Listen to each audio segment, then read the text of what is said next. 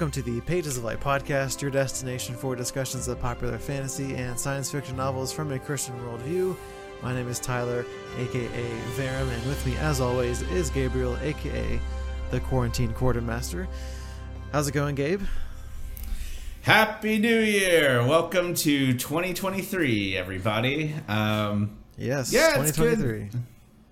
yep, uh, we are excited to be hosting a, uh, a our first podcast of the year, and we have something new uh, in store. We are reading our first manga, and um, and uh, Tyler chose this one, the Vinland Saga, and it's been a pretty good intro. Uh, Tyler was telling me before the podcast he enjoyed it as an intro point for the podcast, so we're excited. New year and uh, new new episode style today. That's right.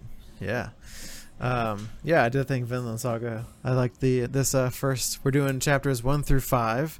Uh, so if you have the hardback copy, this is book one, but we're doing half of book one, which is chapters one through five.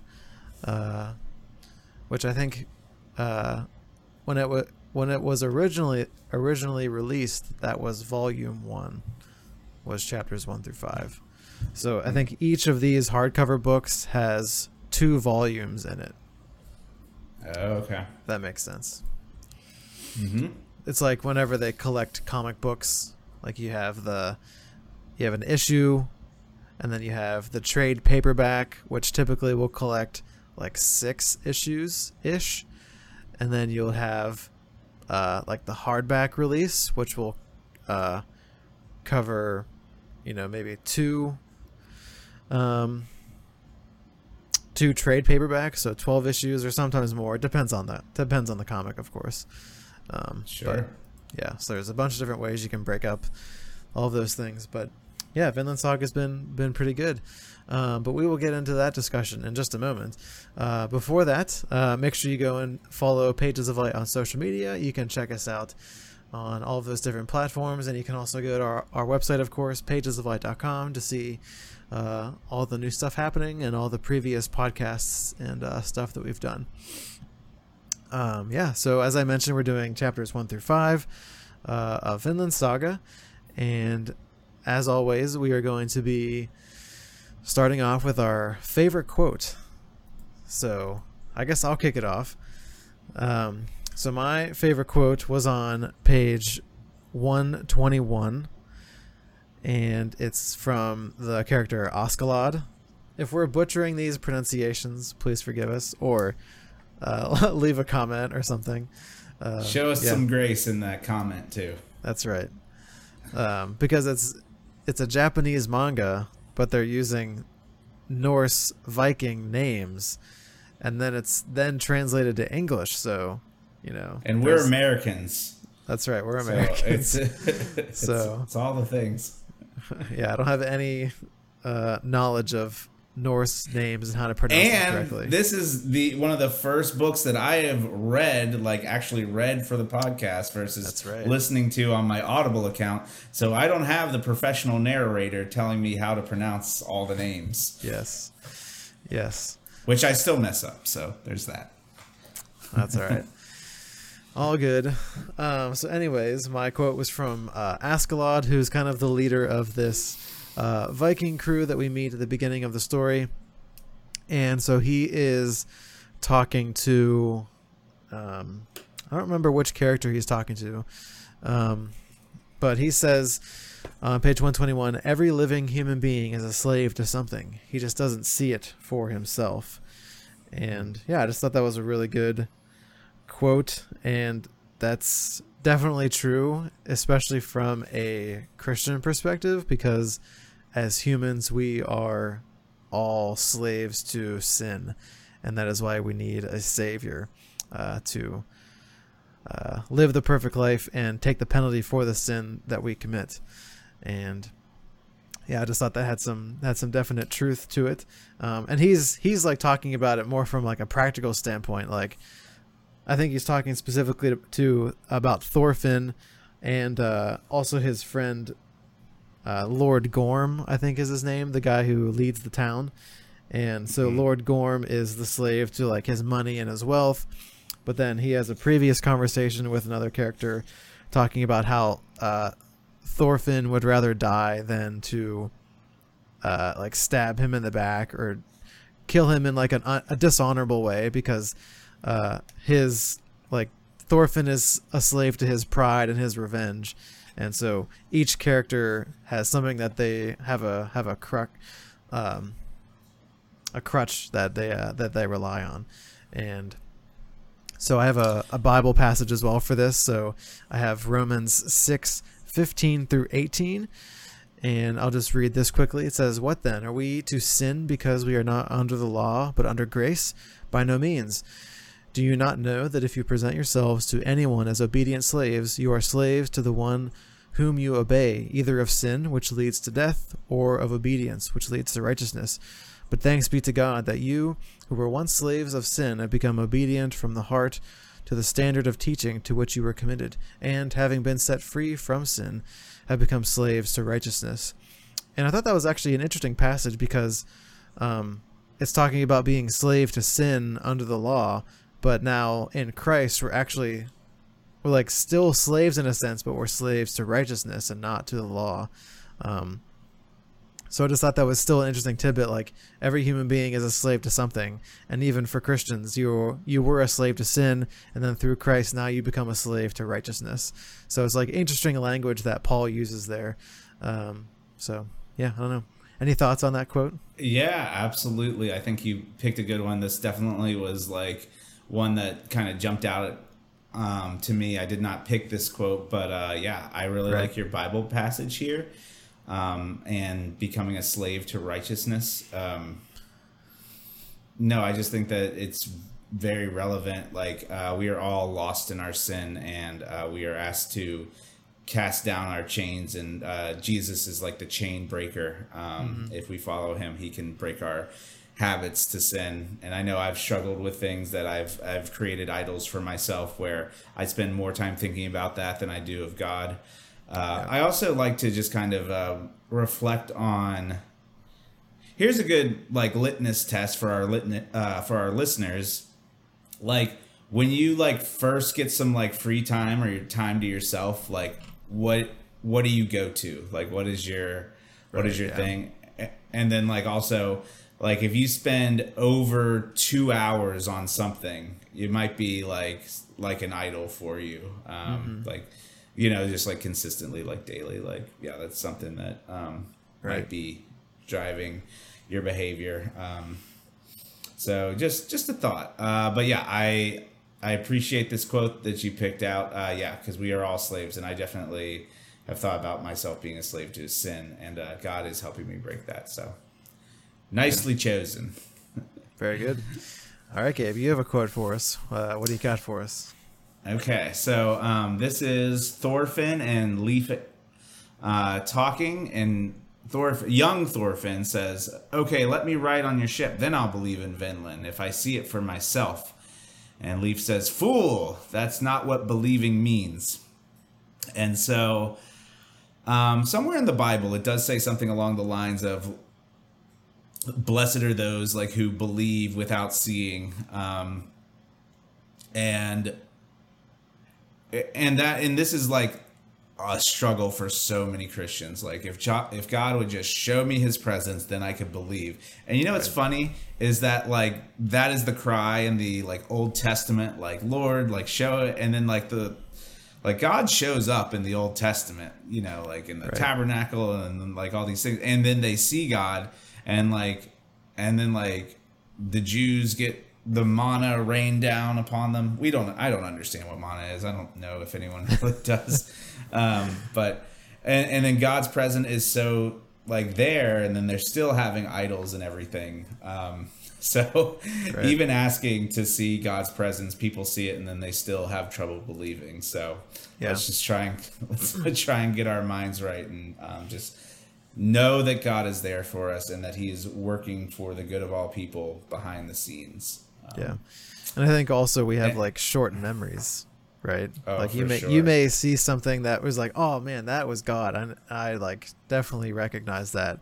But then like you know, a day, a week, a month, or what you know, whatever length of time passes, and then you just forget all about that, and then you go back to, you know, the way you were thinking before. And, oh, absolutely. Yeah. Guilty as charged. um, yeah, that's a good quote, and we'll talk a little bit more about uh, belief as well, because uh, this conversation that Gabe chose in his quote was uh, an inspiration for. Well, in this podcast, we're gonna do some. We're gonna go through like the the plot a little bit, and then we're also and then we're gonna come back at the end and talk about some of the major themes. Um, and as a as a tease to keep you to the to that section of the podcast, uh, I guess if Te- technically, you can just skip ahead because I put the timestamps in, but but don't do that. uh, listen all the way through if you want. Um, but we're going to be talking about revenge. Uh, that's particularly present in Thorfinn's character, and then we'll also talk about sacrifice, uh, which is present in Thorfinn's father, Thors, and then we'll also talk about belief, which is basically this conversation with uh, young Thorfinn and uh, Leif Erikson here. So yeah, those that's is coming up in uh, uh, this podcast here. So, yes, good quote. Uh, definitely like that section of the book. Okay, so now let's jump into some of the just general book discussion. We're just going to kind of talk about the plot a little bit and uh, some of the things that we liked uh, about that and uh, some highlights for us. So, Gabe's going to kick us off with chapter one.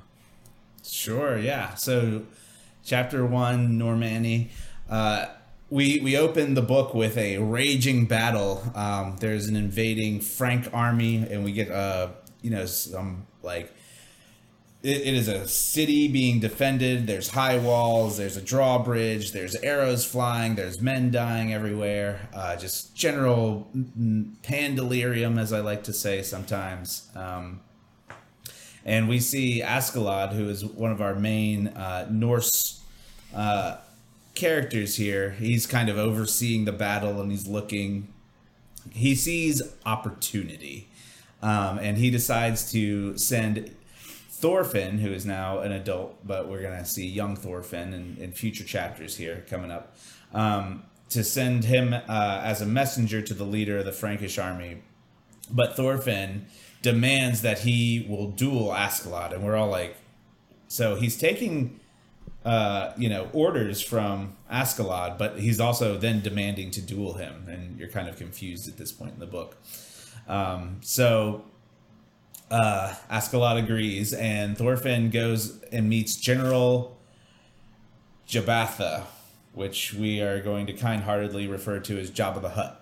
Because the animations in this book kind of remind me of just kind of like Jabba's kind of like slovenly, like yeah largeness and uh, the animation for uh, little General Jabba. He's like this squat little man. His face is like super wide, very comic booky, and then like he's very much a slave to like his um, emotions. He's got like luxury. He's got like women massaging him. You know, and he has his, and, all his food he's got all his food. Gluttony is definitely present, and he's you know he's a little little round man, little rotund little round man, um, and uh, so he definitely lives in the lap of luxury while all these men are dying around him and fighting for the thing that he wants, which is inside this castle or this fortification on the water. Um, so Thorfinn takes the message and uh, General Jabba the Hutt agrees to splitting the treasure uh, with the Vikings um, if they will help him attack and take over this um, this. Uh, I, I keep calling it like a castle, but it's like a town. Like yeah, it's like a small, town. a small. I guess it's two, two Frankish groups, and they're fighting each other over this treasure. I guess. Mm, so yeah, that's inside the city that the Vikings want 50% of. Um, so the the battle uh, starts to rage again, and we see Thorfinn's just come out, and he's just super fast and deadly. He like takes off faster than all the other men, and he like jumps across the moat and climbs the wall and just starts killing people on the ramparts and Uh, he's just very deadly and very fast. You're like, wow, this guy is like super powered. Uh, and while this is happening, we see Askeladd on the bow of his dragon Viking ship, uh, like just pointing his sword forward, and and underneath the ship are all these men, and they are actually carrying these ships across land to get behind the town. Um, and that's his his tactic. He's going to go to the part that is least defended. There's no walls in the back of the town, so they're kind of risking getting shot at with the bows and everything, but they are like physically carrying the boats over to the water so that they can launch their attack. Yeah, it was. It was. I was curious, like how much these boats weigh, because it seems like they're pretty large boats. But Yeah. I guess when you have that many big, strong Viking people, I guess it maybe isn't doesn't weigh that much if it's all split up. So I don't know. Yeah, and I've never seen that in like a show, but I wouldn't put it past like that happening. I know like Yeah. like they were because I feel like they were more rowing ships and not like sailing ships. Yes, and so yeah. you you don't have this big heavy mast um, that will weigh down the ship because the mast is like the Right. what makes the sailing ship so like the strength of the mast determines like how fast and how much like how strong the ship is. Yeah, looking at the pictures, there is not a mast on it. It's just flat on the top, and there's no, there's nothing underneath either, like a cargo hold, as far as I can Mhm. tell. Maybe like very small, but yeah. So it's like it's a boat built for speed. Yeah, for sure. And manpower. Um, Yeah. So, um, so the battle uh, rages, but the uh, Vikings get to take it from behind, and they go in, and you just see their physical prowess. They're dominating the defenders, and they just take them out. And uh, Lord Jabba, General Jabba, comes in all happy on his horse. He's like, "Ah, I have conquered this town. This is fantastic. Oh, we'll deal with these Norsemen when I have a chance." So he's all super confident and then then he's, there's someone like sir sir the, the treasury. And he kind of waddles in there and he's like what? What? It's all gone. And then you see Askeladd, he's like wearing all the jewels and the crown. And Yeah. The like bit, the big cloak. the big cloak. He's like yeah we decided to take all the stuff. Uh, we appreciate you. Um, and then so Jabba sends his men out to chase the Vikings and they make their uh, daring escape off the falls. Um, and they're being chased, but they uh, they're hardy seamen, so they take a kind of a risky way out, and it pays off, and they're able to Right. escape the land of the Franks because we learn that Vikings are just kind of like raiders that they come in, they raid, they pillage, and then they're gone in a flash as well. Um, Yep. And that and that will lead us into uh, chapter two, where Verum is going to take over. Yeah, one thing, uh, one scene that I really liked in chapter one, though, before I go past, is uh, just seeing like how. So Thorfinn is like our main character, and I just loved how they like he portrayed Thorfinn as a character and how deadly he is with his uh, little short blades there. And uh, there's this one scene whenever he he said like he took off at a dash and like ran into the battle, and I don't remember what page this is on. Let me see. 51, 52. So there's this 54, I guess. 54, 53. I opened he's like, right to that page. Sorry. yeah, continue. he's like, so there's the bridge, and we're, you see all the people on the bridge fighting and all the arrows coming. And then you just see Thorfinn literally jumping across the entire river. And I was just like, what? That seems a bit, uh, that seems a bit far far fetched in my opinion. But I guess you have to suspend disbelief a little bit because you're trying to they're trying to make their your our hero here seem very capable and very uh, like he he is like a veteran of combat, which is interesting because in chapter two we see him like like you see him in his he's like a really good fighter. Then you see him just get like humiliated when he duels Askeladd. Uh, so that was a that was an interesting contrast as we see uh, from one chapter to the next. So you see a completely different uh, side of the character almost. Um, but yeah, let me talk a little bit about chapter two. So, uh, yeah, they basically get they go back to Iceland, or not Iceland. They go back to uh, Denmark, where they're going to Lord Gorm. He's the leader of the village, and so I guess their this was their last raid, I guess, for the summer kind of fall season. So it seems like what happens for the Vikings is uh, they hole up in during the winter time in their villages, and then whenever it gets warm enough, they go out, raid, pillage, steal, get all the plunder that they can, and that will, based on how good they do, then they can spend the rest of the winter just kind of in peace and hanging out and chilling, essentially. Um, and drinking. I feel like drinking was very yeah, lo- lots of drinking it seems. um, and then uh, so they they all come back and everybody's like, yay, everyone, they're all home and they brought all this treasure and all this food and stuff back with them. So everybody's very happy. And then we get to, uh, Askeladd. He meets with uh, Lord Gorm. And uh, oh yeah, I, I guess it is mentioned that he's Lord Gorm is Askeladd's uncle, so there is some blood relationship there. And uh, so Lord Gorm is kind of like this seems like a like a pencil pusher like he's very he likes all the particular details like he's counting out his coins and he's like mm-hmm. uh, he wants to make sure that they got enough to make make it all the way through winter and this kind of stuff and Askeladd's kind of more of the easygoing like it'll all just kind of work out kind of thing. Um, so two different styles of uh, character there that we see uh, contrasted between the two. And uh, so after this, um, so I think right after the battle in chapter one, Thorfinn tried to initiate the duel between Askeladd because he did in fact uh, kill the leader of the Frankish army that they were attacking, and so Askeladd said that you have to bring me the head of the of the captain or whatever of the town, and that's why uh, Thorfinn was so uh, quick in trying to get up onto the ramparts to figure out uh, who he needed to kill so that he could have his duel with Askeladd. And so he completes this mission, and uh, this is where he gets to say, "Okay, now it's time. We got to fight." And so we get this fighting, and uh, I thought the action was done pretty well in this.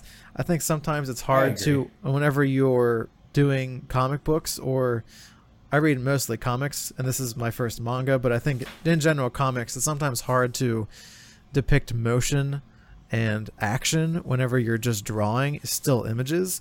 So I think this does a really good job of like portraying like the speed of everything and uh, you know the action and then reaction between the two different characters. Um, so I just think that was that was well done in this in this scene. And so yeah, I mean they're basically fighting and Thorfinn is really quick and he's really agile, uh, but Askeladd clearly has the benefit of experience and he's much more measured and calm and collected.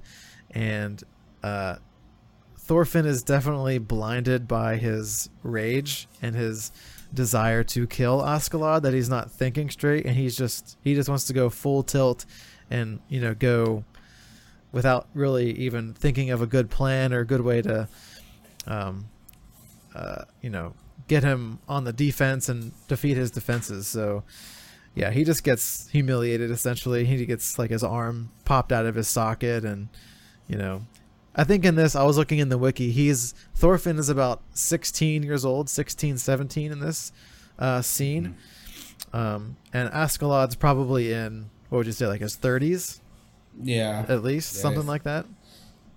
I think people 30s, lived people probably lived 40s. shorter back then, so probably 30s yeah. or something like that. Mm-hmm. Um and yeah, he just shows like you know you can't you can try, but you can't. I'm like definitely the better swordsman, and so he's he he's defeated. And then uh, Thorfinn basically because he's like a he's a kid, he's like 16. He just goes off and like pouts and sits in the boat, and he's like sitting out in the cold. Um, it just made me chuckle. Like that's like such a typical kid thing to do. Is whenever you get beaten at something, your default is to pout, mope, you know, blame yourself or you know blame somebody else for your problems or whatever. And uh, yeah, I thought I'm that was closing in on forty, and I still sulk when I get it wrong sometimes. So yeah, sure. I, I mean, that's like a that's definitely like a normal thing. It's definitely like a normal thing people do whenever they feel like their pride has been severely wounded. And uh, that's Mhm. certainly the case with uh, Thorfinn because he got humiliated basically in front of the entire town because this whole town is gathering around to watch this battle. And uh, yeah, ask uh, Thorfinn just gets he just gets wrecked. And uh, so while he's out on the boat, he uh, sees a vision of his father, and his father gives him some encouraging words and says, "You know, you're just gonna have to learn for yourself what it means to be a warrior." Um, because I and don't this think is it's a vision of his father because his father, as we learned, is is dead because he wants to avenge him, and that's why he's challenging Askeladd. Yes, yeah. So Askeladd killed his father, and so that's why he wants revenge. And so yeah. Um, and then in the last kind of scene here, we have uh, what was her name again? It was uh, uh, Hordaland. Probably butchering that name, of course. um, but I guess this was a this is a slave that Lord Gorm owns, and I guess she was some kind of princess from another location or town, or I can't remember the specifics actually. Um, but she brings him some food, and she's like reminiscing or basically thinking like, "I wish I could run away and go somewhere else and not be a slave anymore."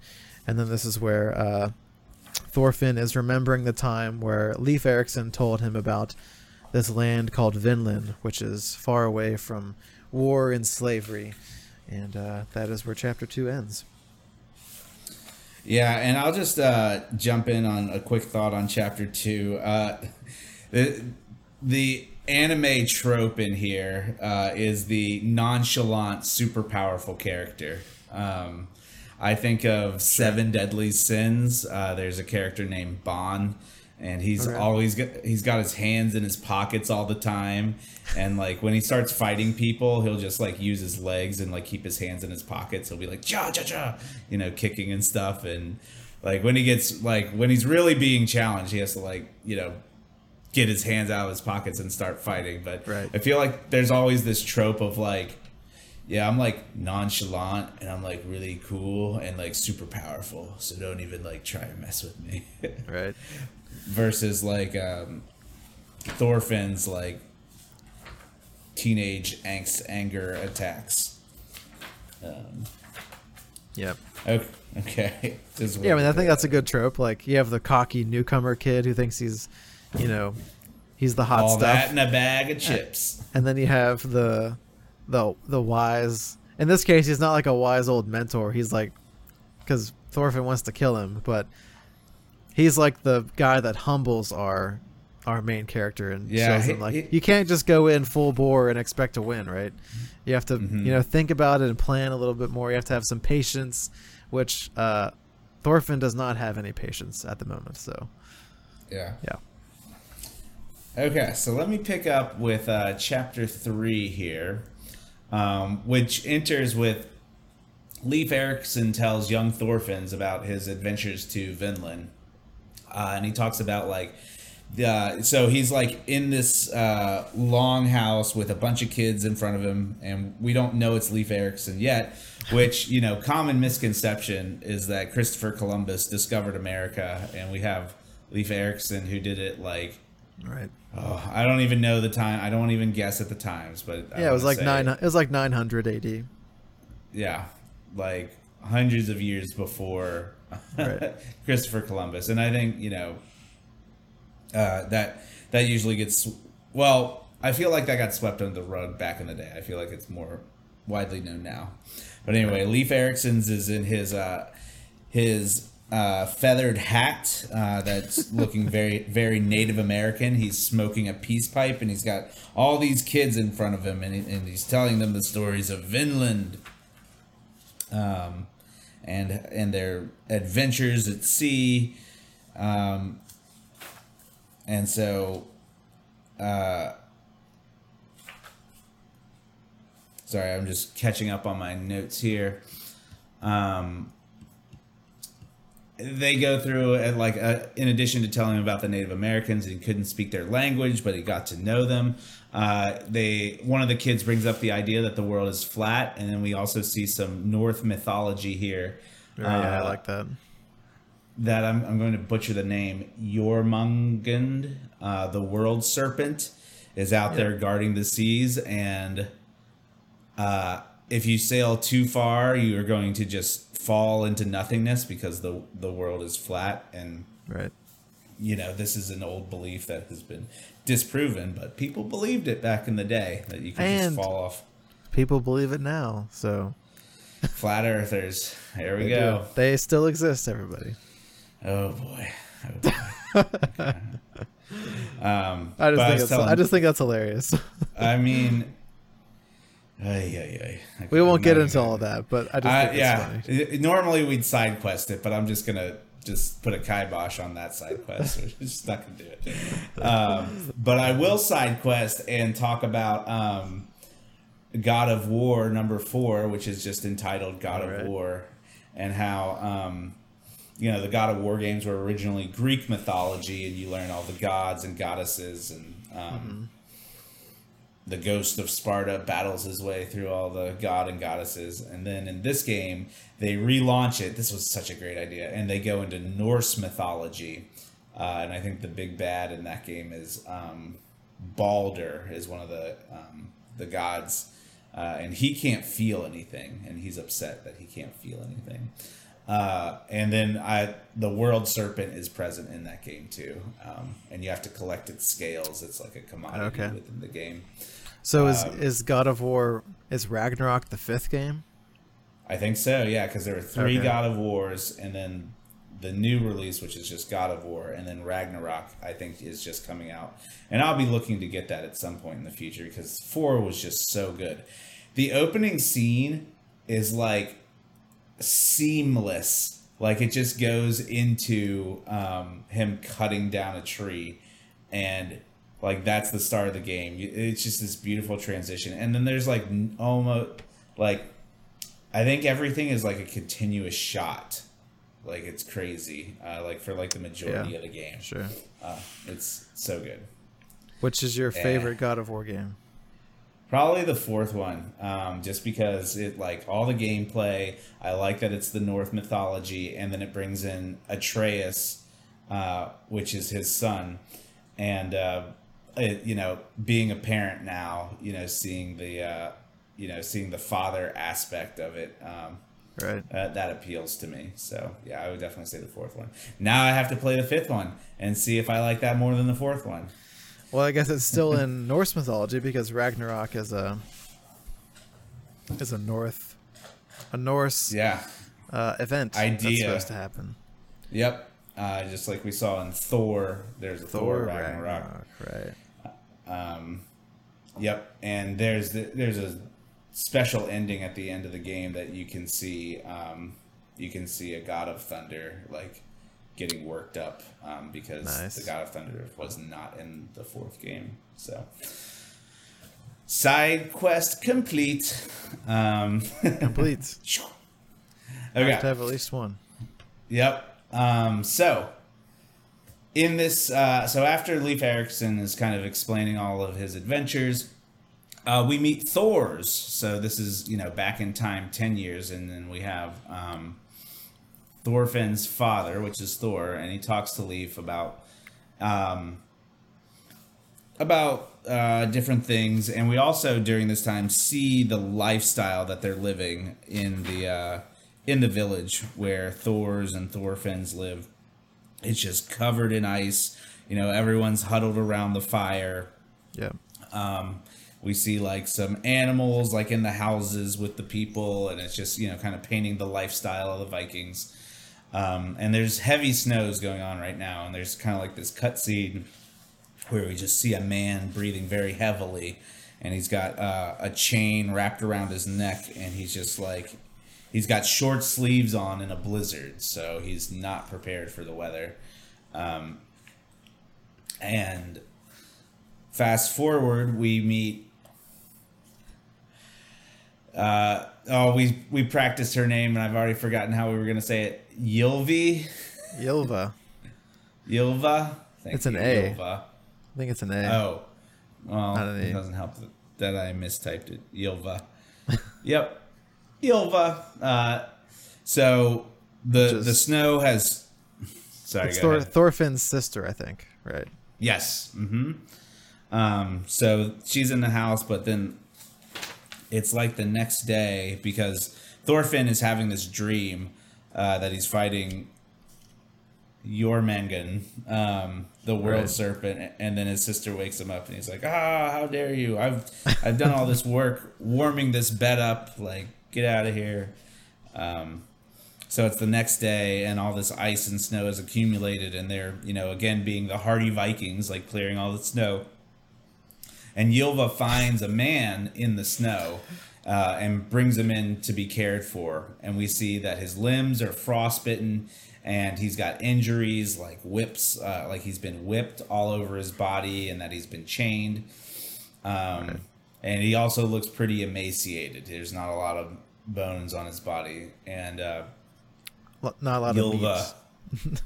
Yeah. You said, you said not a lot of bones on his body. Oh my gosh. Yep. I, I've been listening to some of our other podcasts, and I'm just like, man, I have so many non sequiturs. I really hope people just let me roll with it. That's all good. One quick thing I, th- I thought I think is funny. So like we have to plow our driveways from the snow, but the Vikings they have to plow their roofs. yeah. That's crazy Yep. because they have thatched roofs. They can't have all that snow up there. Yeah, it'll gonna- crash in on them. It's gonna mess them up. Yep. Um.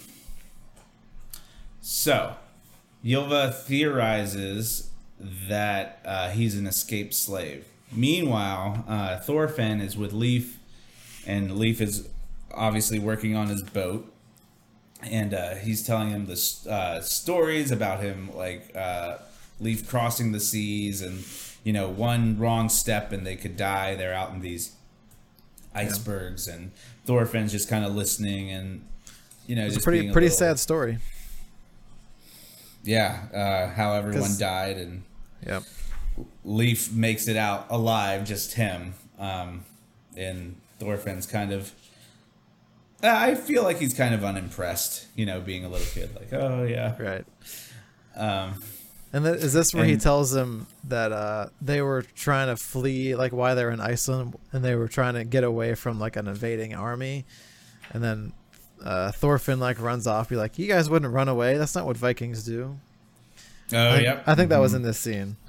Um, Yeah, I think so too. I think he's Thorfinn's like an ide- he's being like an idealist because he's a kid and not facing reality. And then whenever he hears stories about like things that actually happened, like it's like that can't possibly be true because I've been told this my whole life, and if that's opposite Mhm. to what I've been told, then that it can't happen that way. You know, kind of it's a, a kid's mindset of how to think about the world. and an adult mindset too. I meet so many people that just believe what they believe because they've always, you know, Sure. I like I like to tr- coach metacognition, thinking about thinking, you know, um, because you like. I, I think it's a good practice, and you know, this is going out to the listeners. Like, are you challenging yourself in the way that you think? Are do you just accept things, or do you like go back to the Bible and say like, what does God have to say about this? And um, because if you try and walk in the light, the more you try and reflect on it, the more you'll realize how much wrong you are doing. uh, I think it's um, let's see, uh, C.S. Lewis who says like, uh, like a good person knows they're not that good, and a bad person's like, I'm not that bad. um, I think that's the way that uh, C.S. Lewis puts it. Because if you are trying to pursue and follow God, you know Right. just how you will learn just how high the bar is. Like Right. every word, every step you make throughout the world is being evaluated by God, and uh, and it's and that is a lot of pressure if you want to try and get it right. And that's why you have to rely on grace because if you try and get it all right, you're going to feel all this immense pressure, and it's just not going Right. to work out. So and it's not I'm possible. gonna try- You can't possibly Oh, live up to that. impossible, completely impossible. There's not a lot of things that are impossible. This is impossible to live up to God's standard. Um. Yes. So, um, so Thorfinn returns home, and they're tending to the slave, and the slave awakens, and he's groggy, and he all he can say is, like, "I don't want to go back. I don't want to go back." And then a townsman arrives and says, to Thors, "Come quick! Halfdan's ship is at the dock." And then Halfdan, who's obviously not full Dan, uh, has arrived, and uh, I think that's that's where we're gonna go to chapter four. I said I said before we started recording that uh, if I think Halfdan has a brother also named Halfdan, and then together they become full Dan. Yeah, that's my that's like- my that's my they're like- theory. They're like Transformers or like the Wonder Twins or something. They have to like be together to be super powerful. Maybe uh, in like volume ten of Vinland Saga, we'll meet Halfdan's other half. Danny, It's just named Danny. Danny, There you go. half Danny, right. Dan and half Danny, half Dan and half Danny. Sorry. All right. Anyway, so half Dan. he's from like another local village, because it seems like he got there fairly quickly. So I think if you're so Iceland is an island, as you know, and uh, I think a lot of the villages are centered around different points of the ocean, and so they can kind of just sail around to different parts of different villages and such. Uh, sounds reasonable to me of how they would be set up. Um, Mhm. because uh, I was actually quick side quest slash side note thing. Um, my wife and I took our honeymoon in Newfoundland, and we went part of our trip. We went to the very northern, the farthest northern port part point in Newfoundland, and there is a Viking, like an old Viking settlement there, where they came and they settled, and they were there for a little bit of time and like I guess they couldn't make it work, and so they had to leave. Um, but yeah, it was just Oh, cool to see. Yeah, so that's another proof that like you know they did discover in North America there are settlements on um, in Newfoundland, which is the uh, in Canada. Um, if you want to go Yeah, to a really cool s- place, Newfoundland is a really cool place to go. It's not very touristy.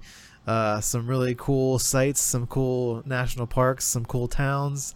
It's got some small town kind of vibes. It's a really sweet place to go if you're looking for something different and unique to go to. Uh, that's my plug for for Newfoundland.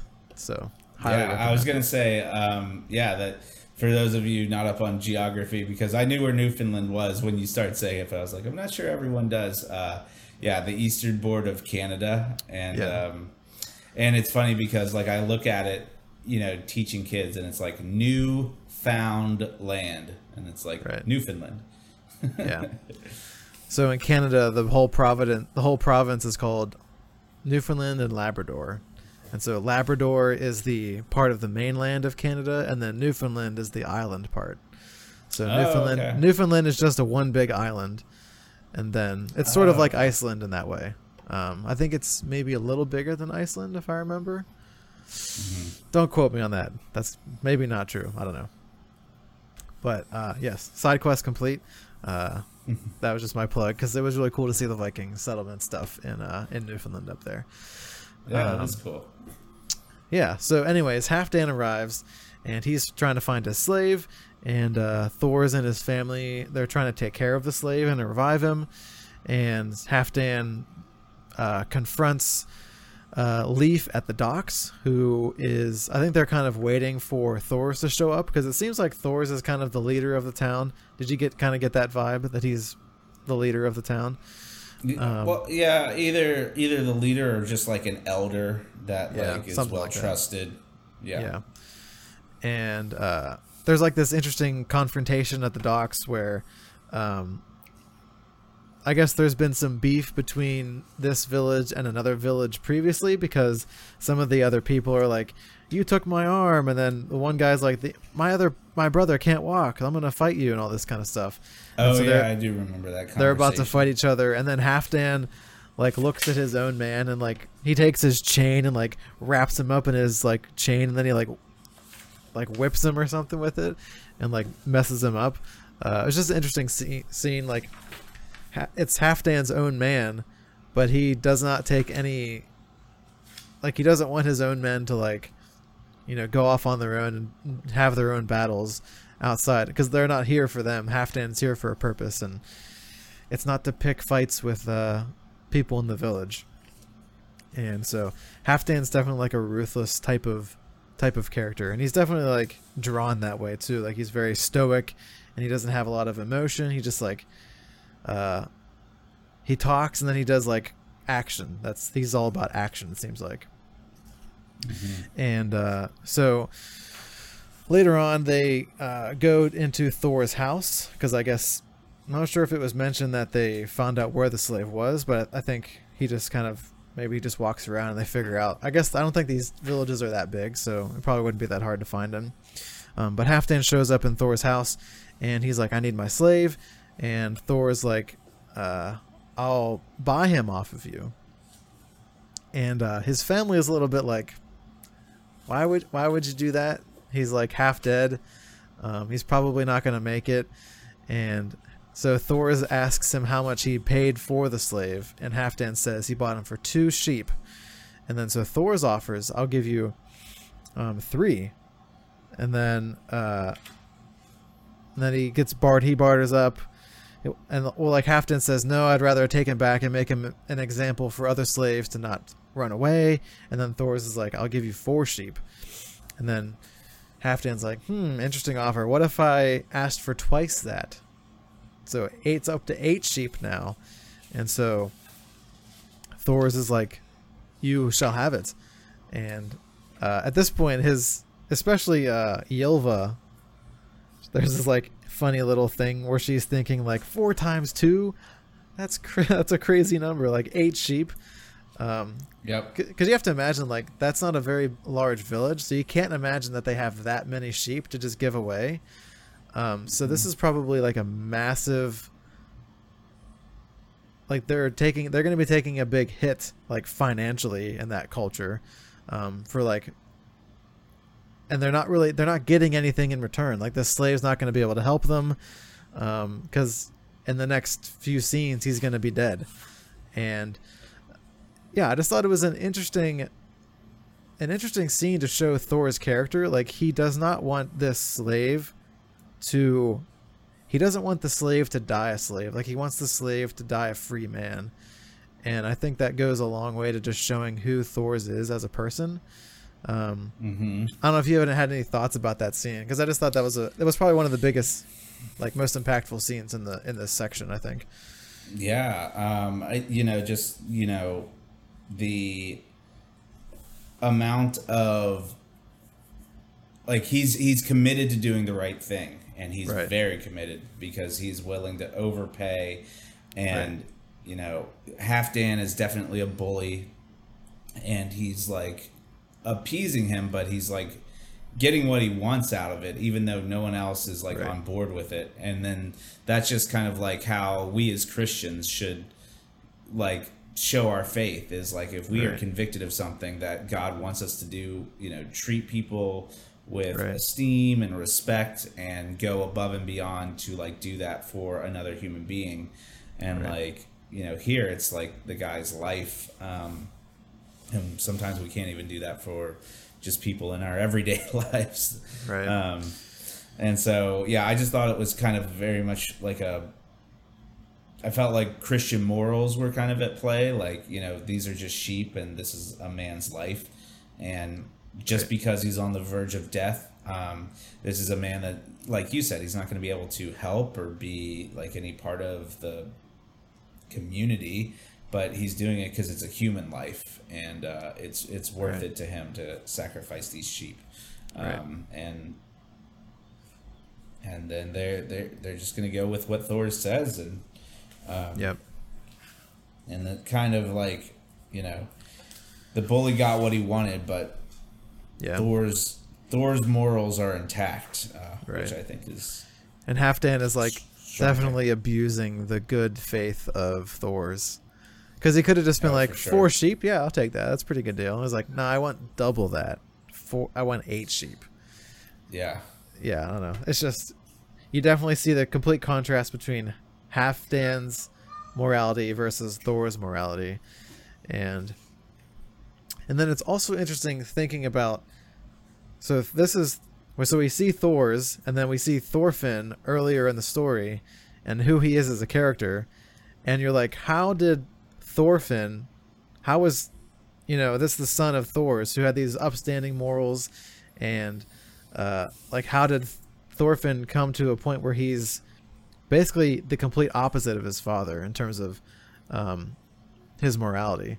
Um, so it'll be interesting to see as we read through this story in further chapters and volumes, you know, like how, you know, like how he goes down that path, and what what happened later on in his story. So, yeah, definitely interesting. Um, so yeah, the last scene we get here in this section is uh, they're burying the slave, and um, uh, young Thorfinn he asks his father if they indeed if it, if their ancestors did indeed run away essentially uh, because of invading of invading army and they came to Iceland to escape that and uh, Thorfinn asks the question you know what happens where do we go to escape from here if we have to escape and uh, yeah that's a good question because there's not too many other places that they can go because they're already pretty far off in Iceland as it is and so that's a very good question. And uh, that is where we leave chapter four. One more chapter. Yep. Um, so at the beginning of chapter five, we're. Uh, the name of this chapter is called Troll. We're, we're seeing this attack in England in 1002 AD. Um, on November 13th. And so they've got a bunch of nude nude guys throwing water on each other and laughing. It's Saturday and then all of a sudden uh, the English who know that this is the Vikings kind of practice, they show up and they start slaughtering them when they're at their most vulnerable.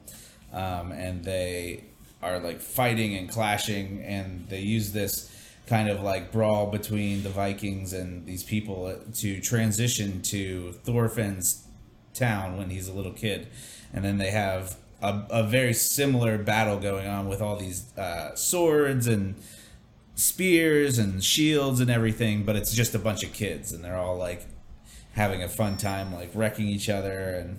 Um, you can see in one one of the pictures, someone falls down and gets hurt, and they're crying while everyone else is fighting in the background. Um, so I thought that was an interesting transition. Um, but we go back to Iceland and um, and they're having this mock battle, and Leif is loading up his boats uh, and kind of talking to Thorfinn's a little bit, and Thors is not being a successful blacksmith. So again, we're kind of getting a, a view of what the town is operating like. Um, uh, I think of Perrin Aybara, he would be disappointed that um, Thor's Thor's metal pan has a big hole in it, and it just leaks all the water out, so it's completely useless. Um, I'll I'll leave a link to our Wheel of Time discussions uh, somewhere on YouTube. One of those wherever the wherever the cards show up. I don't remember which side they come up on. um, and so they're just having their normal town life, and then all of a sudden, this giant boat shows up. It's huge. Um, and this large army known as the Warriors of Jom. Yeah, um, something like that. They they disembark from the boat and they bow to Thors, um, which is interesting because Thors is just kind of like living in this town. Like, why is this army like saluting him? and they're led by um, a man named Floki, and he looks very Viking. He's got the scar down the face. And Floki is very close to Loki, um, but it's not. It's just yeah. it's Floki. Um, so makes sense that they Flo- would name people after their gods. Yeah, that makes sense. Um, so Floki brings news of unrest in England with the death of King Swede Sweens. I'm sorry if I'm butchering that. Of Denmark's sister, so she died, and you know this is the perfect pretext for this king to start a war. And uh, Floki tells Thor that there is great war a brewing, and uh, we end the chapter learning Floki calls Thors the troll, and there's mention of him um, being a deserter to this army. And, he, And also he he, was also- he was a captain in their army. Yep, and he names him um, captain, a Viking captain in the army, which is why he probably received the bows from the army. Right. And he ends with the ominous statement that Thor's participation is required in this upcoming battle. So this is probably where Right. um, Thors is going to be leaving this town, and probably Thorfinn is going to come with him because he's going to. I, I would imagine it's going to be Leif, Thors, and Thorfinn's. Excuse me. Um, disembarking and going on this. Uh, going out to find this war. I think that's kind of where this um, this second half of the book is headed. Yeah. Any Yeah. thoughts on this final chapter here? Yeah, I mean it's implied that like if you don't come and join our army, then we're gonna like like your village is gonna have problems, or they're gonna maybe they're gonna kill some people, something like that. Like Floki looks like he's not messing around, so Yeah. um, Flo- Floki's like the he definitely just looks like he he's all about the battle and the war. So um, I hope we get to see him in battle. That would- be uh, some fun stuff to look at. No, for sure. Um, yeah, I mean, there wasn't too much in this chapter, I don't think. Um, yeah, just the big reveal that Thors was potentially a deserter. Um, I'm sure we will get that scene and that story told either in these next few chapters in this volume um, or in another volume later on. Um, yeah, it'll be interesting to see maybe Thor's perspective on how he ended up where he is. And uh, yeah, it'll it'll be good. Um, yeah. So what were your what were your general thoughts on just this first section, uh, your first entry into manga? Um, you did mention this in the previous podcast that it was going to be tough to uh, read right to left, and I was like, ah, it's not going to be a problem. But I did get confused. Um, Yeah. not so much with like the orientation of the um, the pictures, but how Right. to read the the word bubbles. Right, Um, yeah. Like which one, you know, if you read the all of them in the same scene, like they all make sense together. Yeah. excuse, excuse me, it's getting late. Um, It is getting late. but um, yeah, and I just thought that that was interesting. I, I did have to get used to that. Um, I really enjoyed the animation uh, in the book. It just paints like a fuller picture, um, Yeah. and it was an easy read, um, which Yeah, was, was. nice um, because I. Um, you know, we do these big lengthy books and I get the pass of, of you know, the, the time that I get to read is in the car. So I get the audio books. So this is kind of a nice little entry into Right. uh, re- reading a book again because I read emails, but I don't read as many books. Um, so, so no, it was good. I found it enjoyable. Um, I didn't really realize that this was a Viking story until they announced them as Vikings at the end of like the first one because they they do have this kind of like anime character look that's in like a lot of like animes and mangas and stuff. So I kind of you know I kind of got it was in an ancient time period, but beyond Yeah. that I was like, oh, they're Vikings. Oh, I get it now. So. Um, yeah, I'm interested to see where it goes. But um, yeah, I thought it was good, good entry point. If um, our listeners are consider considering getting into this, like out of the one manga we read, this is a good one that you can get started with yeah, there you go. Um, yeah, I from, agree. I from really the enjoyed it. experts of this part. Of Yeah, this as the experts this is the one. Japanese manga, we recommend Vinland Saga. Uh, out of reading half of one manga. half, half of one manga, right? Well, technically, you read one volume, so oh, we read a volume. you read a go. whole volume. So, yeah, I mean, I I agree. I, I did really enjoy this. Um, I liked how it, it's very grounded in reality, but then you also have some of the. Again, we haven't read. I haven't read a lot of manga. I've just seen like you know, stuff online about manga. But you have kind of like the stereotypical. Uh, like they really uh, accentuate the emotions of the characters, and they make them. Uh, so it's like a serious story, but then you have like, you know, Jabba the Hutt man, general guy who has these like crazy, like awkward features to just um, really, uh, like make you focus on like his act, his attributes and who he is as a character, and so those those character traits, uh, you know, like they stand out, so it makes it more apparent of who the who the who the character is and what he's about. Um, so I enjoyed those things. Um, yeah, I think I just like the setting. I've always liked kind of Norse mythology and and that kind of setting.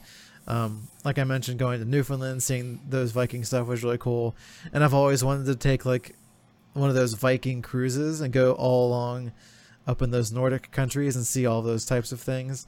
Oh um, yeah, all of that kind of stuff just really interests me. Um, I just think it's a really unique culture and uh, you know part of history. So I was definitely down to read this manga whenever I uh, heard about the setting and what it was, what the story was about. So yeah, I was. Uh, I'm happy I read this first section. So yeah, looking forward to more, of course.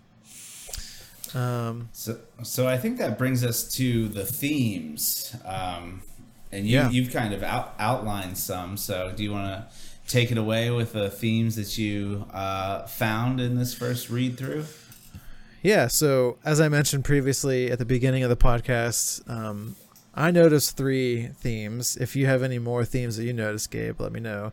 Um, but I noticed definitely a theme of revenge with uh, the character of Thorfinn, and just talking about that, like he wants to avenge his father, and he is completely completely blinded by his rage to kill Askeladd, the one who killed his father, and um, we actually talked about revenge and vengeance in our podcast on the Crimson Campaign at the end of the story with uh, uh, Tamas not being the one to kill Nikslaus, right? Am I getting all those characters yep, correct? Yep. remembering all of the names. Good um, job. So yeah, thank you. um, but yeah, just talking about like Tamas wanted the revenge and he didn't get it. So I'm wondering, like in this story, will Thorfinn be able to kill Askeladd, and will that satisfy him, or will there something else happen, or will he, you know, come to terms with it on, in a different way? So just thinking, you know, about that and how the parallels with the Crimson campaigns talk of revenge, and so I'm interested to see how that story will play out uh, in the future sections. Um, but I also had some uh, Bible passages, and I don't know if I'll read. I have these big sections of scripture in here that I put in our notes, but I don't know if I'll read all of them because it's kind of a lot. Um, but I'll definitely mention the passages. So in uh, Romans 12, uh, we have verses 9 through 21, uh, just talking about um, vengeance. And the, the key passage in here is uh, I don't remember what the verse number is, um, but it says, Beloved, never avenge yourselves, but leave it to the wrath of God. For it is written, Vengeance is mine, I will repay, says the Lord. Um, and then later on it says, To the contrary, if your enemy is hungry, feed him. If he is thirsty, give him something to drink. For by doing so, or for, by so doing, you will heap burning coals on his head. Do not be co- overcome by evil, but overcome evil with good. And you know, as Christians, that is our call is to not be overcome by evil, but overcome evil with good. And so, even those who are our enemies, we're supposed to be feeding them, giving them water, um, heaping burning co- coals on their head, which is, I think, is a form of blessing in that culture, um, if I'm remembering correctly. If I'm wrong about that, someone comment, please let me know.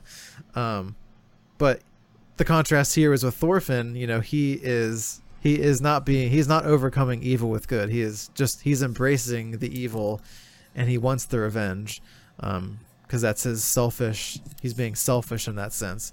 And he thinks that will satisfy um you know his desire for revenge. Um and then in the old testament we have a psalm uh that i liked uh it was psalm 94 and uh, this first section says, O Lord, God of vengeance, O God of vengeance, shine forth, rise up, O Judge of the earth, repay to the proud what they deserve. O Lord, how long shall the wicked, how long shall the wicked exult?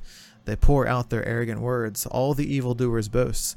They crush your people, O Lord, and afflict your heritage. They kill the widow and the sojourner, and the and murder the fatherless, and they say, "The Lord does not see; the God of Jacob does not perceive."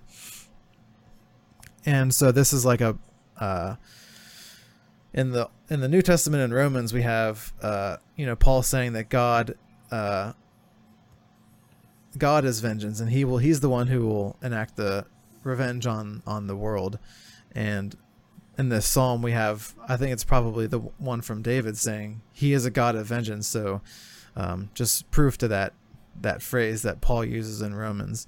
Um, so yeah I don't know. Just there's a lot of themes of revenge in this book with Thorfinn and the the the biblical parallel is like you know you're supposed to give up your revenge and let God be the one to have that revenge uh, at the end whenever he will bring justice upon the whole world.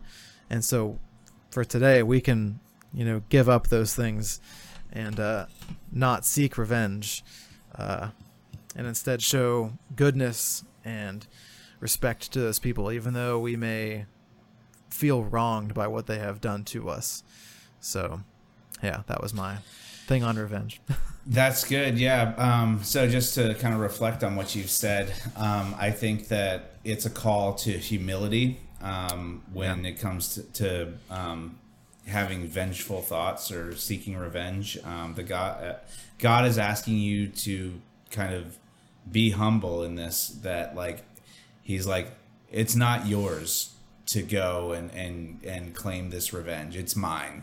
Right. And if if you are a Christian and you struggle with believing that, you're not alone. Um, it is hard to say like when someone wrongs you, like your emotions get in the way of you thinking like the way Christ wants you to think. You are angry, you want that person to suffer, you want, you know, like they did me wrong, I'm going to do them wrong. And, you know, just in the classroom, you just see that so much. Well, they did this. Well, then I did that. You know, like this back right. and forth, and it all just got like you are in charge of your response. And I go back to Stephen Covey, and like there's a difference between a um, reaction, which is what most people like. If you haven't been taught with it, you react to things.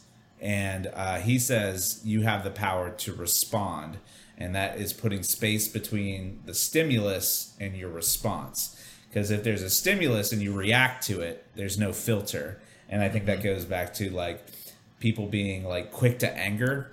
And then, like, if you get bad news or something bad has happened, instead of reacting to it, you should respond to it in a way that Christ wants you to. Um, and I think the idea is that you're supposed to know listen, God is going to judge every single person perfectly at the end of the day. And if they have done something wrong, it is up to him to claim whatever he needs to out of out of that interaction. Um, yeah. You know, I've been listening to um, Pastor Mike Winger. Uh, he's got a YouTube station. Yeah. Um, he's got great content. He really does. Uh, and he has an app called Bible Thinker, and he spoke to this and just saying how God will judge people perfectly. He will take into account their like yep. personal limitations. And I think it's interesting because, you know, in one passage in the Bible, they talk about things that cause you to stumble. And what causes like me to stumble, um, you know, when it comes to like, you know, I've struggled with diving into fantasy in the past and um, you know things that will cause me to stumble are different from things that will cause other people to stumble and so yep. and then it also goes into like your knowledge of scripture like how much do you know about god and like it is more of a sin like if you know something's a sin and then you continue to do it it's more of a sin for you now that you're right. in the knowledge of like i should not right. be doing this um, so that's why wisdom right. begins with the fear of God. you should know right. that when you're doing it wrong, you gotta you gotta shape up. Um, right. Because because living for God, it's very tough. I mean, it's not for the faint of heart. um, it it's hard not. to stand to stand up just, to the world. It's hard Go to ahead. just you know you know if you're if you get wronged by somebody, it's just really hard to like put aside all of those immediate reactions and emotions that you have like you have the like this innate like oh like i really want this something to happen to this person to have yep. justice um, mm-hmm. so they mm-hmm. get like get what they deserve you know that that phrase and Mm-hmm. it's just really hard to like put aside those things, and you know like the the what would WWJD bracelets like what would Mm-hmm. Jesus do in this situation, and it wouldn't be to wish ill upon that person. It would be to, um, you know, give them like bless them and pray for them and And turn the other cheek. yeah, turn the other cheek. And that's just so counter to human nature. And yeah, it's just really hard to pull yourself out of that mind, that headspace and align yourself with the Bible and not with what your own with what your own flesh desires. So, yeah. All right, that's good on revenge. Um, so the next one was sacrifice, and this is particularly brought up with Thors as he is uh, in the scene where he's buying the slave back from Halfdan, and um, I just thought this was interesting from a biblical perspective. Um, there is a passage in uh, John and um, First Corinthians uh, seven. I'll read the First Corinthians one first. Uh, this is uh, chapter seven, verses twenty-two to twenty-three. It says, "For he who was called in the Lord as a bondservant is a free man of the Lord. Likewise, he who is free when called is a bondservant of Christ. You were bought with a price. Do not become bondservants of men." And like the Christian idea, well, clearly slavery slavery is wrong. So it says right there, you were bought with a price. Do not become bondservants of men. Um, and so we're supposed to be slaves to Christ and not to other people. And um, with like the idea of sacrifice, like Thors is sacrificing his own wealth essentially and his own things and his own worldly possessions for the life of this person. Um, like he's sacrificing his livelihood so that this this man can be set free from his chains. And I think that's like a similar ex- similar thing to what Jesus does for us. Like we were bought with a price. Jesus bought us with bought us with a price, and the price was his own blood. And Thors doesn't go as far as giving his own blood for this man, but I mean he gives a lot up for him when he's He not getting anything. livelihood. Yeah, he's not getting Yeah. anything in return. And just like uh I don't remember the passage, but there's something about like um as if God needed anything from us. Like he doesn't need us to be complete or whole. He does it he he he say he provided a way for us because he loves us and he wants us to be in community uh with him. And yeah, I just thought that was like a it was like a Christ kind of parallel uh, Thor's actions in that scene, um, and yeah, I mean just another like the passage in John is just talking about um, like being slave to sin and like how that's such a like just the idea of slavery is big in this culture back then, and um, yeah, just slave to sin is just a reminder like you know in my quote, like we're all slaves to something, and instead of being slaves to our flesh, we should be slaves to righteousness and to uh, and to Christ instead of of men and our sin. So again, hard things to do in practice, um, but like s- simple concepts uh, that we can remember. Yeah, just because things are easy to understand doesn't mean that they're easy to do. Yes. um, you know, it's easy to say, you know, you can do these things, but it's tough to like really commit to that practice. Um, Yeah.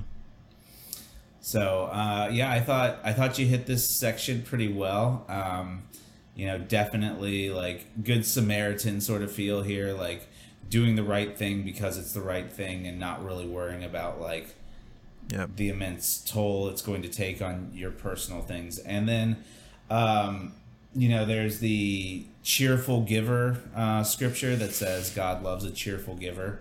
Um, Yes. And when I was learning that passage, I was at a different church. I was actually in between churches. I was trying to find a church, and I listened to this series um, at a church. Um, and it was saying how like when you give to the lord like it should stretch you like it should be like well, we Yeah. might not be able to go out to eat this week because we are trying to, you know, give of our resources to the Lord. Um, Right. And Thors embodies this. He's not doing. He's not matching the price. He's quadrupling the price of the sheep um, Right. to to get this man, and he's not worried. He's like he is going. He is sacrificing and like giving up part of his livelihood, um, and that's what makes him Thors. Is that he's willing to do that, and I think that's a very Christian value. Um, Yeah. yeah, I think that's I think that's good for the sacrifice section. Yeah, and then the last thing I have here is just belief, um, and this kind of maybe goes to like an apologetics kind of thing. Um, so, in Gabe's quote, he mentioned that uh, young Thorfinn did not want to believe in Vinland until he saw it for himself. And uh, uh, there's a quote in here from the story where they're describing what Vinland is, and it says, "Far to the west, across the sea, there is a place called Vinland." It is warm and fertile, far from far from slavery and the fires of war. No one can reach you there. What do you say? Will you live there with us? I think this is when he's talking to the dying slave and telling him about what Vinland is. And uh, Thorfinn, young Thorfinn, doesn't. Uh, he heard Leif talk about Vinland, and then this is the next time he hears about it, where his own father is talking about Vinland. And um, yeah, just seeing like believing without seeing something is a, a theme in the Bible. So in uh, for uh, Second Corinthians five, uh, which uh, verse would this be? Um, I think this is verse six. Uh, it says, says uh, "So we are always of good courage. We know that while we are at home in the body, we are away from the Lord, for we walk by faith, not by sight."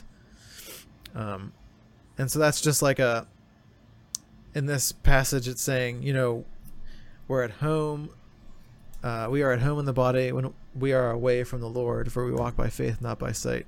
So there's like a, a hope of um, something f- far away that we will receive later like our new bodies. And like we can't see those things now but we have to walk by faith and not by sight and not seeing those things now.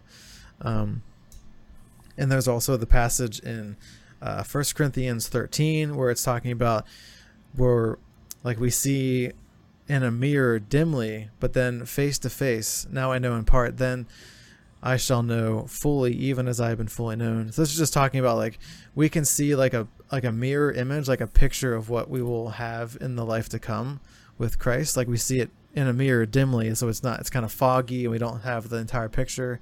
Um, but then we will see Jesus face to face, and so it's like a longing for something else uh, uh, that we cannot see. But part of uh, part of faith and you know Christianity is believing in things that you can't see. Not that you don't have evidence for why you believe what you believe, but at, some level there is there is like a leap of faith. Like even for atheism, like you have to have a leap of faith to say something came from nothing. Like there's no Yeah. like, there's no hard evidence to say the Big Bang actually, you know, there was nothing and then just it just happened, you know. Like there is some kind of leap of faith in all sorts of worldviews, right? And not just because you you know, just because you say like I only believe in things that I can see. Um yeah, there's still there's still leaps of faith that you make in everyday life, um, whether you think about them or not. Um, My favorite thing is when Ray Comfort goes to atheists and say, "Do you believe in the scientific impossibility that nothing created everything?" Because if you think about it, how could Right. nothing, nothing at all, generate every single thing in the universe? yes. Like, how could nothing just do that? Um, and uh, yeah, Yeah, it's it, it's really interesting to watch uh, his apologetic style. His is very much confrontational. I feel like it's uh, and it's good in a way because it can shake people up and like Right. like oh like I do need a savior and everything. But it's, I love the interviews that he does because he just lets people talk sometimes. He's like, "What what do you think happens when we die?" And the things that come out of Right, people's yeah. mouths are very very interesting. And I'm like, Yeah. I hope that when I like get you know an interview like this, that I don't sound. Yeah. I, I hope I sound Christian, and I hope that my doctrinal understandings are correct. That's what I hope for if I'm ever in a street interview situation. Yeah. There's a book by uh, Greg Koukl. I think it's over there somewhere off the screen. Um, but in in that book, he talks about one of the questions you should ask people whenever you're having, you know, faith kind of questions or apologetics type things, is to just ask people like, "What do you mean by that?" Because there's sometimes where people will have like a belief and they'll they'll they'll say what they believe, and then if you just ask like, "What do you mean by that?" and have them expand and try to you know think for themselves like you know what do you mean whenever you say you believe x thing and so as they talk about it maybe you know like he's like you said like he just lets people talk sometimes whenever people try to describe what they believe and And justify. and justify it they they sometimes there's breaks in logic and they can't they don't actually have a good reason for why they believe what they believe. Maybe they just heard somebody say it and they liked it or somebody that they Yep. trusted told them this or and they've never actually sat down and you know went through all of the the steps of logic to be like okay if i believe this and this means i have to believe that. And so you know go through going through all of those things. And um you know I, I think you mentioned earlier in the podcast like you have to uh well you, you said something about like you have to test like you have to test your own beliefs and like try like testing Yeah. yourself for to make sure that you believe thinking yeah, about thinking. Thinking about thinking.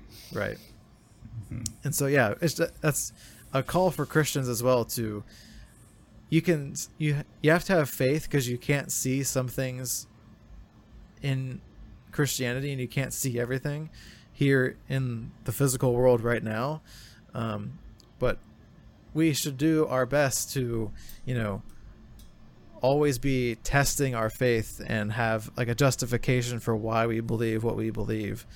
Um because more and more like america and you know western countries are becoming less and less of a christian nation.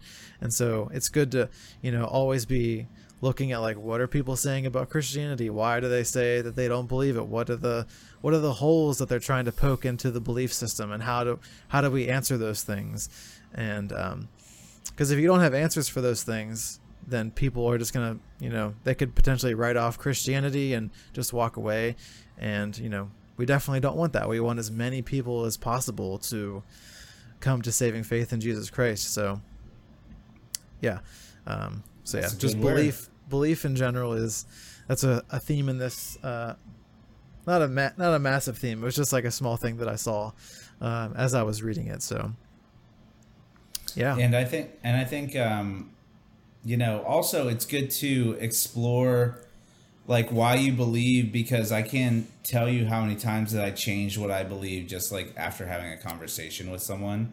Right Um, and that was just uh, me being lost and me being like a person who has always been like a people pleaser and just like, oh yeah, you know what, that does make sense. I, I think I believe that now. And like me as like an adult who has started following Christ, um, coming up on like a decade now, I would say that I'm truly following Christ, like like pursuing Him, trying to figure out His Word, um, and not just like when I was in high school and stuff. I feel like I was getting to know God a little bit, but it was still like like my the teachings were relegated to like Sunday and like church events and like you know that's when we're going to talk about this stuff and then you know Yeah. you just live your life the way you live your life um Yep.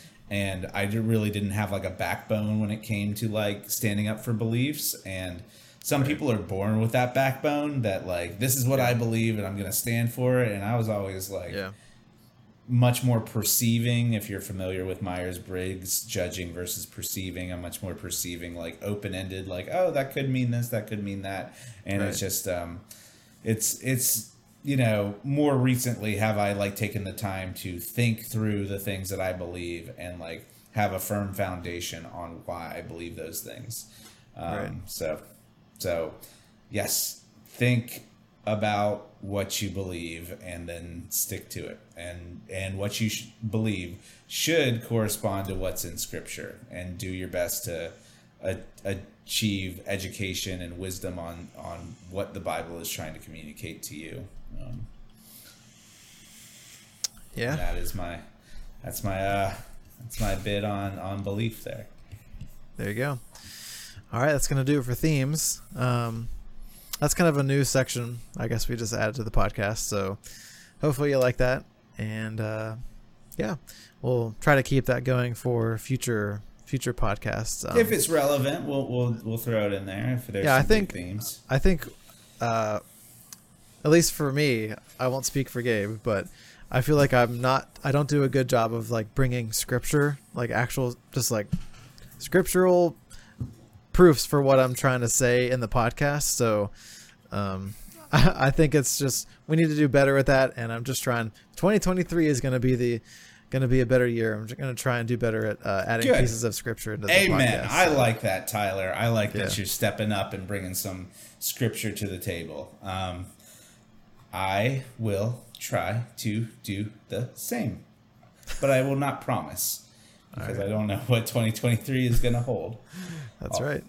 Although I do know this in 2023, the plan is, God willing, um, I will become a father twice over. So, yeah. Um, my wife and I are expecting, and we're expecting a little boy um, come May.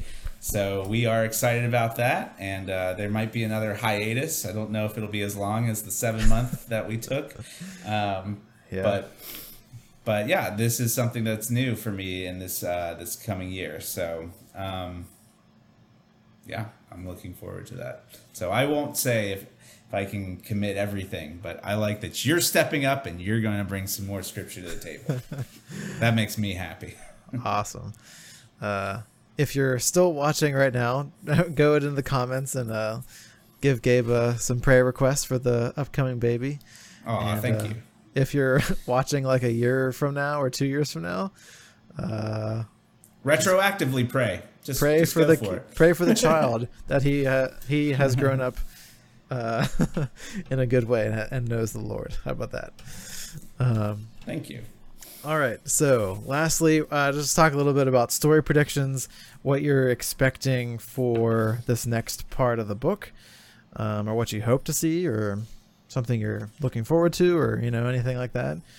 Um, I don't know. I think for me, just looking forward to getting more of the backstory of uh, Thorfinn and his kind of journey, and particularly just seeing how his father died, and if I'm interested to see like if his vengeance, his desire for revenge is justified. If it was like a like a just a cold blood murder, or if it was like in war, or like what the situation was that caused his father to be killed. Um, so I'm just interested to see how that story plays out, and uh, yeah, definitely interested to see how his vengeance plays out, and if he's to get that uh, satisfaction, and if that will actually Will that make him whole again as a person, or will he have some new some new thing he has to fill that hole with? So, just looking forward to that. Um, and yeah, just I love Viking stuff, so just seeing some Viking battles and all that kind of stuff will be a lot of fun. So, um, I don't know. Do you have anything you're looking forward to, or you want to see happen in the story? So yeah, with predictions, you know, the known event is that um, and and we don't know. I, I feel like Askeladd is going to be the person who kills um, Thors, but it also could just be in a situation where Askeladd was like in charge of a group of people who ended up killing Thors. Right. So I mean, to me, that means that like, um, and I think Thorfinn is going to witness it, um, his okay. the death of his father. I think that's going to happen, and um, and then we we I'd like I'm interested in to see how Thorfinn became such a force of nature when it comes to like being fast and superhuman and right. like, like who trained stuff. him. Yeah, like I kind of almost imagine like what if um he becomes the ward of Askeladd? Like Askeladd like kills the dad, then he feels bad about it and he's like there's this kid and then like right Uh, like, is it like he takes him on like as a ward, like right then and there, and he's just like brought up next to his father's killer, like side by side, and Right. like he trains him, or is it like he remembers his face and he goes off and gets like secret training like Arya does in Game of Thrones, and then Right, comes yeah. back and, and is like, "I'm joining your crew so that I can kill you." You murdered my father, John Val- Montoya. Valar Morghulis. Thank you. I'm butchering everything tonight, but that's okay. You know what? I just asked for a little grace. So, What'd you yeah, I'm interested. Isn't that uh, what's the quote from Princess Bride? You murdered my. Oh yeah, I'm not sure about that quote. I was quoting Game of Thrones. Uh, yeah, Valar, see, I jumped Vala back and Morghulis, where that's the the phrase of the. Uh, now I'm gonna butcher it. The. Yeah, whatever the. The people who worship the many-faced god. Yeah, no, I, Mhm. no, I don't remember the the name of the group, but that's Yep. okay. My name is Inigo Montoya. You killed my father. Prepared to die. Yeah, prepared for that. There you go. Yeah, that's what I'm trying to say. Uh, yeah. So, so on these butchered quotes, we get to end the podcast, Tyler. awesome. Um, one more thing that I liked about this book is the in these uh, like we get these little bonus stories at the end, and then we also get uh, there's a map at the end called Thorfinn's Travel, so we get to see like where we were in the story geographically. So I really like that. I always love a good map. So Yep, me too. um, the cartographer in me in, Yeah. is happy that it's especially the, the Lord of the Rings map, Chef's Kiss. Have to bring up Lord of the Rings at least one time on the podcast, so we've done it. And uh, yeah, just seeing like there's also a little depiction of uh, Thors' home, so you can kind of see like what a Viking kind of home would have looked like, and um, yeah, I mean, going to Newfoundland and seeing those old Viking settlements that is very similar to what I saw in the museum um, of what it would have looked like for the for the, the Vikings to what they how they would build their homes. So yeah, I like that. Um, so yeah, that's my my final thing. Um, yeah, definitely would recommend this if you're looking to get started into uh, manga. And yeah, that's gonna do it. Uh, the next episode, of course, is going to be uh, continuing in this uh, book one here. So we'll be reading chapters six through sixteen, which is volume two of Vinland Saga. And remember to check us out on our website, pagesoflight.com, and also on our social media platforms. Uh, check out on YouTube to see the video version of the podcast if you're audio only right now and go over subscribe over there and also leave us a review on apple Podcasts if you want to support us so, so more people can uh, discover the content and uh, enjoy the discussion that we uh, have here twice a month or however many times this comes out um, yeah any last thoughts gabe Uh, nope. Just looking forward to uh, our discussion on the second half of this book. Awesome. Uh, hope you guys had a happy New Year slash Merry Christmas. At the time of recording, I, it's not Christmas yet, so I have my Christmas lights up, being very festive. So, uh, hope you had a good holiday and a happy New Year. And uh, I'm looking forward to all of the new podcasts up in 2023. So, hope you will join us for the year. And uh, yeah, awesome. Remember to keep reading and to share the gospel with somebody this week. And we will see you guys in the next episode. See ya. Bye.